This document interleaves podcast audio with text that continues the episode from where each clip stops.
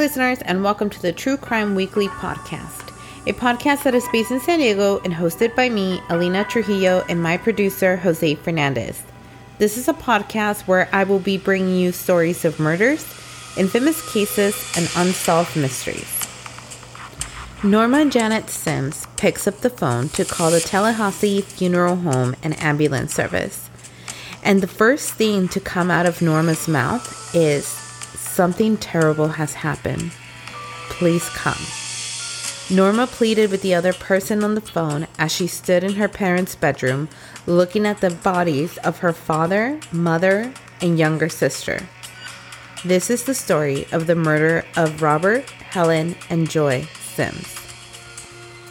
The day was October 22nd, 1966 and many of the residents of Tallahassee, Florida were attending a football game in the North Florida Fair. Tallahassee was known to be a small southern town, and like many other small southern towns in the 60s, this was a type of town where people didn't lock their front doors and they left their car keys in the front seat.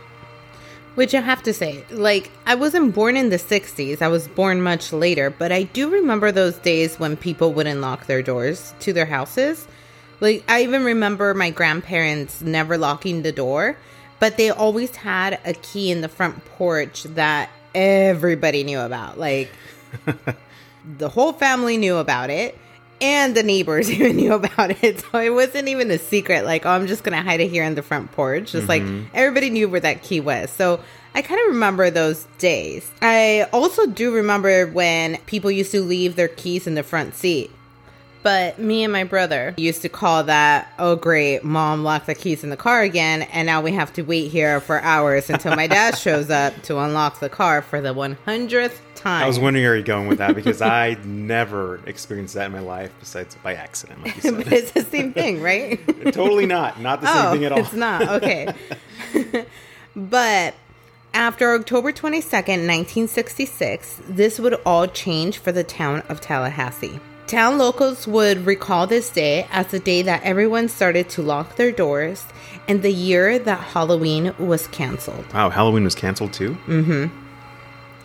So, Robert Sims was 42 years old and he worked for the Florida Department of Education. His wife, Helen Sims, was 37 years old and she was a former secretary at First Baptist Church of Tallahassee. Robert and Helen had three girls Norma, who was 17, Judith Ann, who was 15, and Joy Lynn, who was 12. On the night of October 22nd, 1966, the two older daughters, Norma and Judith, were out babysitting. And it's not like they were in the same house babysitting. So one went to go babysit for one family, the other one went to go babysit for a different family. Oh, that makes sense because the big football game. I'm yeah. sure everybody was trying to go out to see that. Mm-hmm. So while the girls were babysitting, Robert, Helen, and the youngest daughter Joy were home in what was supposed to be a normal, quiet night. But then, at around 11:15 p.m., Norma arrives home to find that the television was on but no one was watching it, as she expected. She begins to walk through the house looking for her father, her mother, or even one of her sisters. But she isn't able to find anyone, and eventually Norma enters her parents' bedroom, and when she does, the scene she discovers is horrific.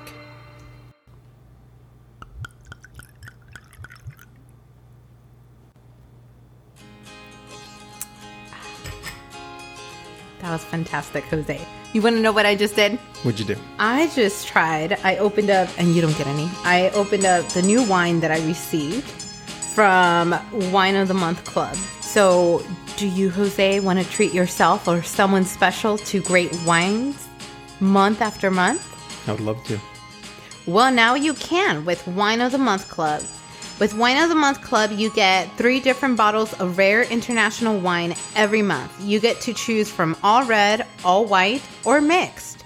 You can also choose to do a package every two months or three months if that's a better option for you.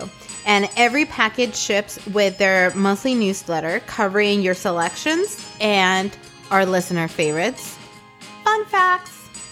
We are a proud affiliate, which means if you go to truecrimeweeklypodcast.com forward slash support the show and click on the Wine of the Club month link and sign up. We will earn a commission. You can support the show and get wine delivered to your door by using promo code HOLIDAY15 to get $15 off any four month club, or you can use promo code HOLIDAY20 for $20 off any six months club. Which sounds like a win win to me. You get to stay home during this COVID 19 pandemic, quarantine by yourself, and your wines. And they ship free. What? Hey, Jose. So, you know that during this pandemic, it could even be scary to go to the grocery store sometimes? Yeah, absolutely. Well, you can save yourself that trip using Instacart. Instacart delivers groceries in as fast as one hour. Instacart highlights deals to help you save money. They find everything you usually buy. You can get smart suggestions for new items. They even pick the freshest produce and they keep your eggs safe too. We are a proud affiliate of Instacart, so head over to truecrimeweeklypodcast.com forward slash support the show and click their link. Norma walks into her parents' bedroom to find her father, Robert Sims, laying on top of the bed barefoot, wearing his trousers and a undershirt. Robert had been bound, gagged, and shot once in the head. As Norma continues to look around the room, she finds her mother lying on the beige carpet. And Helen was also barefoot, but she was fully clothed. And Helen had also been bound and gagged and blindfolded. Helen had been shot twice, though once in the back of the leg and then shot again in the head. Then Norma notices that laying diagonal to her mother was her youngest sister, Joy. Joy was wearing her nightgown and she was also bound, gagged, and blindfolded. Joy had been shot once in the head, but she had also been stabbed six times on her stomach. Oh no. Yeah. Sounds awful. Right. But surprisingly, this is like a horrible scene. But Norma discovers that the bodies of her parents are still alive. Really? Yes. And unfortunately, Joy was already deceased. But when she realizes that her parents are still alive, that's when she picks up the phone and she calls the Tallahassee funeral home and ambulance service for help. Now, I know what you were thinking, Jose why is she calling it a funeral home? That's exactly what I was thinking. It, was like, it doesn't make any sense. Right. And it is a little weird, but back then, 911 wasn't a thing. I can't picture that. Yeah. So it's like if you did have a situation like that, you would call the, a funeral home that would also have an ambulance service. Really? Yeah. So again, that's why she called the Tallahassee funeral home. And because, like I said, Robert and Helen were still alive. Joy, unfortunately, she was already dead by the time yeah. that Norma had made the discovery. By the time that the ambulance had arrived, Robert had already passed away. Helen, however, was still alive, so she was transported to the hospital, but unfortunately, she would also pass away nine days after the attack.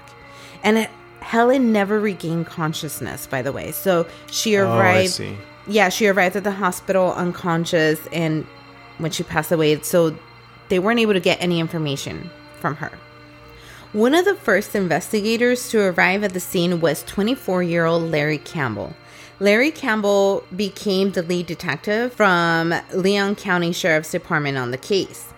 And it looked like the attacks hadn't happened too long before Norma got home, which would later be confirmed by neighbors who claimed they heard screams at around 10:45 p.m.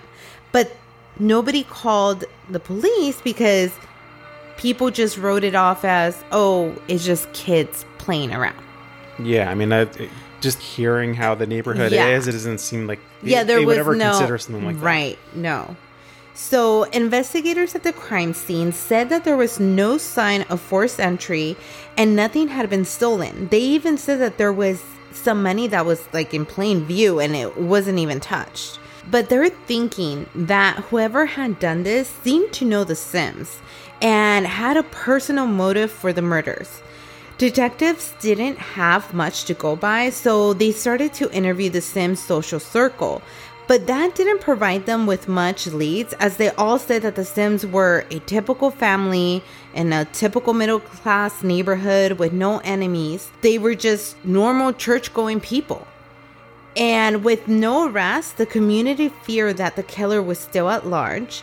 And that's why there was no Halloween that year. There was no trick or treating that year in the neighborhood of the Sims family because people became extremely aware of their surroundings and protective of their families. So at this point, they're thinking there hasn't been any arrests.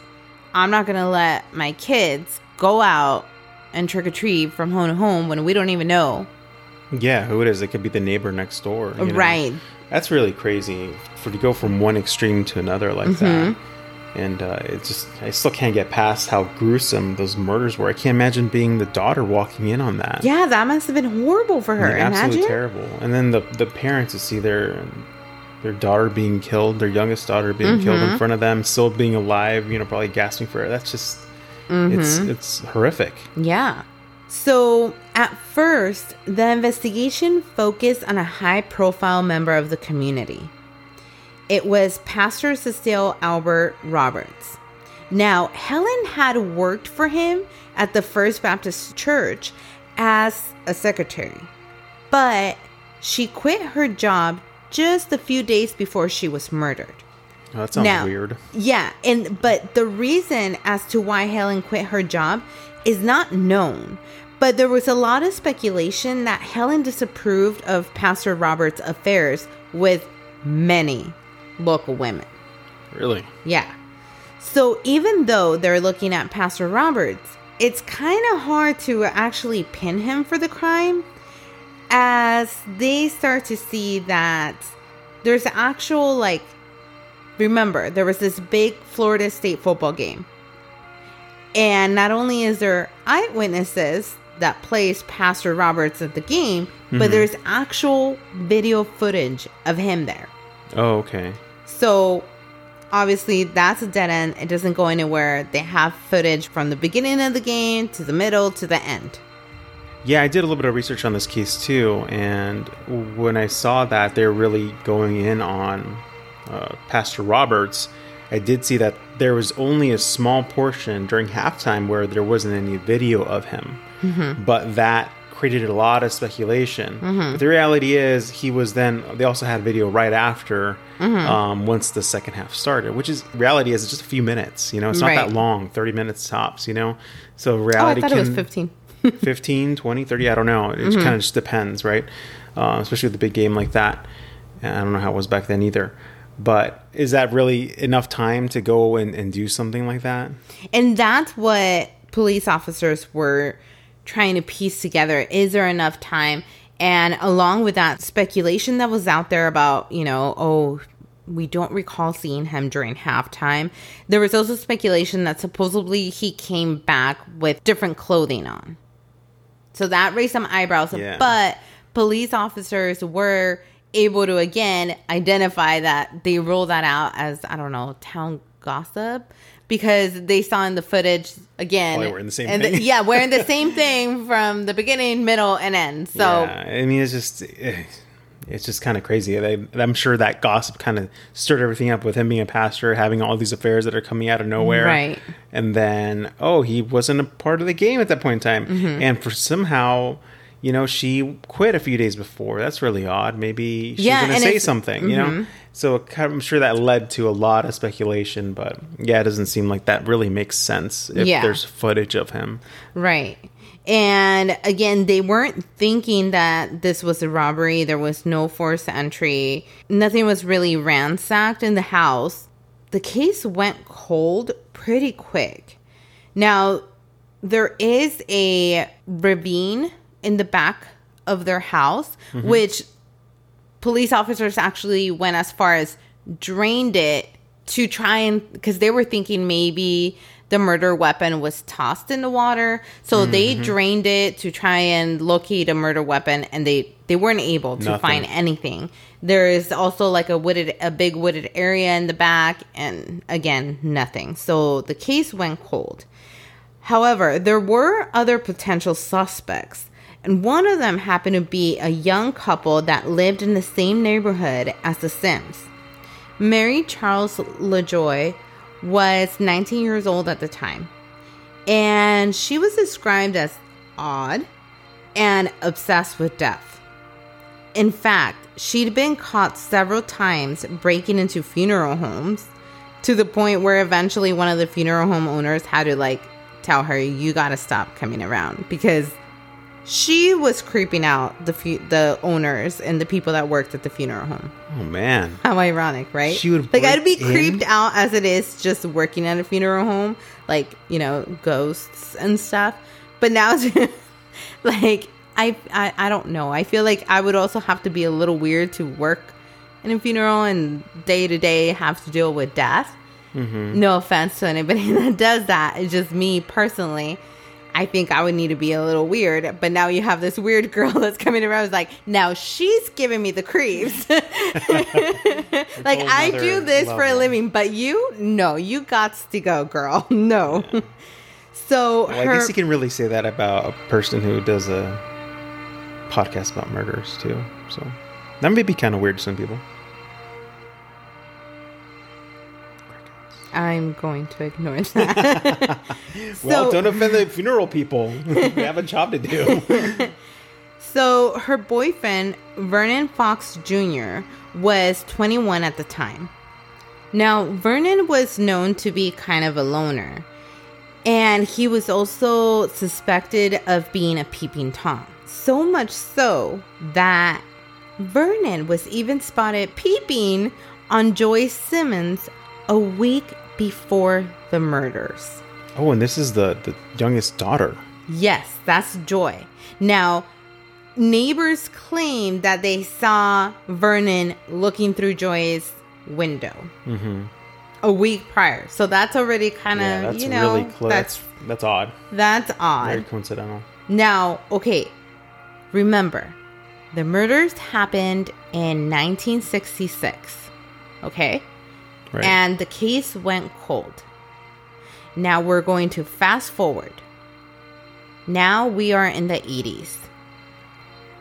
And Mary Charles goes back to Tallahassee to voluntarily talk to the investigators and suggest that Vernon, by then her husband, had committed the murders.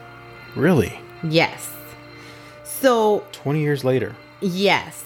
She decides, you know, this little thing has been eating at me. Let me finally confess, you know, he did it. But her motives for her turning on her husband slash soon to be ex husband mm-hmm. was a little suspicious because she started to show a lot of interest in that reward money that was up. Interesting. Yeah. So something else that was suspicious about Vernon and Mary Charles was that police had talked and gotten statements from both of them, but they kept on giving conflicting statements to the police. But that's not enough evidence to arrest somebody. Right. So because of that, they couldn't do anything about it. But they knew because Mary Charles kept on saying, "Well, what if I would have done it? What would happen to me?" She kept on also saying statements like, "I might remember being in the house." What? Yes. And there's a lot of speculation as to how the detective that was handling the the interview mm-hmm. as to how he handled it because of when Mary Charles said what would happen to me if I were to say that I did it or that, you know, she was involved. And he said that she would probably be put away in a mental hospital Is and there was a lot the- of there was a lot of controversy around that because they were saying that as a detective like he should have probably just kept the conversation going a little bit longer because she was already fishing as to what would happen i mean i a lot of the articles said you know that he should have handled it different i don't know me personally that i would have handled it different because i don't know that i i mean i don't know what people were even expecting him to say. Was it to lie to her? Was it to say to offer immunity? yeah, that he can't grant. You know what? Yeah, and it's like, but can he? Can he grant that? I don't. You know, I don't know that I would. I probably would have responded the same way. Yeah. But when she was showing her interest for that reward money, she kept on saying, like, well, what if I take that money and I go away to a nice mental hospital that can actually provide me good good service. So you're telling me she is going to So she's not even confess? Mm-hmm. But only if you put me up in like the best of the best Oh, I got, mental I, got, I got you. I got you. But confess, e- even though she's a part of this, Mm-hmm. but expect the reward money to pay.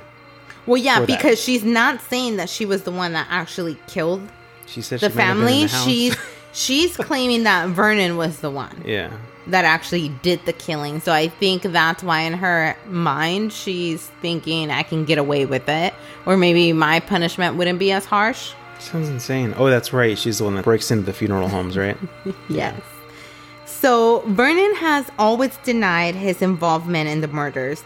And he actually gave an interview. I was so curious to see what this guy looked like because I have to tell you, I, you know, I need to see pictures to understand what, it, you know, what I'm reading. yeah. And I need to see faces. And it's so hard to find like recent pictures of these people or like what they looked like back then. It was kind of hard for me, but I saw this documentary, and this is where Vernon actually gave an interview Really? in this documentary. And so I actually saw what he looks like now. And the documentary is called 641 Muriel Court, which was actually the street where the Sims um, family lived. yeah. And if you haven't seen it, Jose, I highly recommend that you go and you watch it. It's a very good documentary. And like I said, it really does put, you know, people's faces into perspective. And I was like analyzing him the whole time that he was like talking. Like, there, there was like something that he said about Mary Charles. And he's talking about the first time he met her in the documentary. He says this creepy thing like, I saw her. She was jumping up and down in the bed, and it. it I'm telling you guys, you guys just have to go watch it. Hmm, yeah, that sounds weird. It was just so weird. It just it gave me the creeps. The way he said it, the way he was described. I mean, yes, this is now his ex-wife, but still, like it was just I don't. It was creepy. Like I was just like, oh, don't be my neighbor. Still today, there have been no other suspects, and the case remains cold. And I feel like modern technology can help potentially solve the case. You know, like I'm just like I just watching this and reading all these articles on the murders. You know, it just it has me thinking. Like for example, if they still have evidence, so the materials that was used to gag, blind, and bind the family, shouldn't they be able to just use the MVAC to see if they can find any touch DNA? What's an MVAC? It's a wet vacuum forensic DNA collection system that can detect, like I said, touch DNA. So, No, that's pretty cool. yeah, because the MVAC has helped solve 40 year old cases, cold cases. And it might be able to, you know, do the same for this case. Because supposedly all of the three Sims were restrained with household items such as neckties, socks, pantyhose, or laundry. To me, it's like when you tie a knot and you pull your hands, you know, through, you leave touch DNA. You're touching that material, you're touching that stuff. Right. So, again, that touch DNA can give us an idea who was or who was not there in the crime scene. Yeah, that's But true. Again, during my research, I did read that there was a lot of errors within the crime scene. So I did see, and even the documentary, they say that they didn't do a good job at securing the crime scene. The detectives didn't. Like there was police officers that were putting out their cigarettes at, you know, in the living room ashtray. Mm-hmm. That one detective figured it's going to be a long night, so he made a pot of coffee At the crime scene? Yes, Like at the, the house? house? which I'm sorry, no. I would have I would have haunted you. That's weird. I would have haunted you. If I'm like You laying need to take dead, it easy on the haunting people, okay? you know, I I'm gonna put it out there. If I'm dead, and you discover my body, and you're like, I'm tired. It's gonna be a long day, or a long night, and you make a pot of my coffee, my coffee. Best assured, your tummy would not be feeling too well two seconds later, mm-hmm. and I will haunt you for the rest of your life.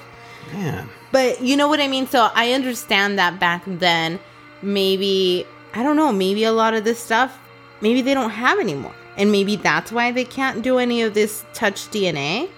But it's just kind of hard to understand because in the beginning, for some reason, police said, you know, that they didn't believe that it was a robbery. But they Right. also stated that Helen and Joy had not been sexually assaulted, but Joy's underwear had been pulled down, which means sexual assault.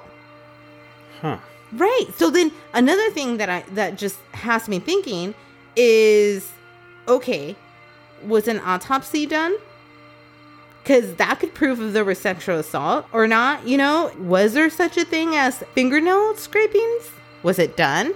I mean, it's the 60s. To me it's like yes, that was a long time ago. But was it? Like did they think about that? Like did they look Yeah. was there defensive wounds? Was there bruises on Joy, on Helen, on even Robert? Mm-hmm.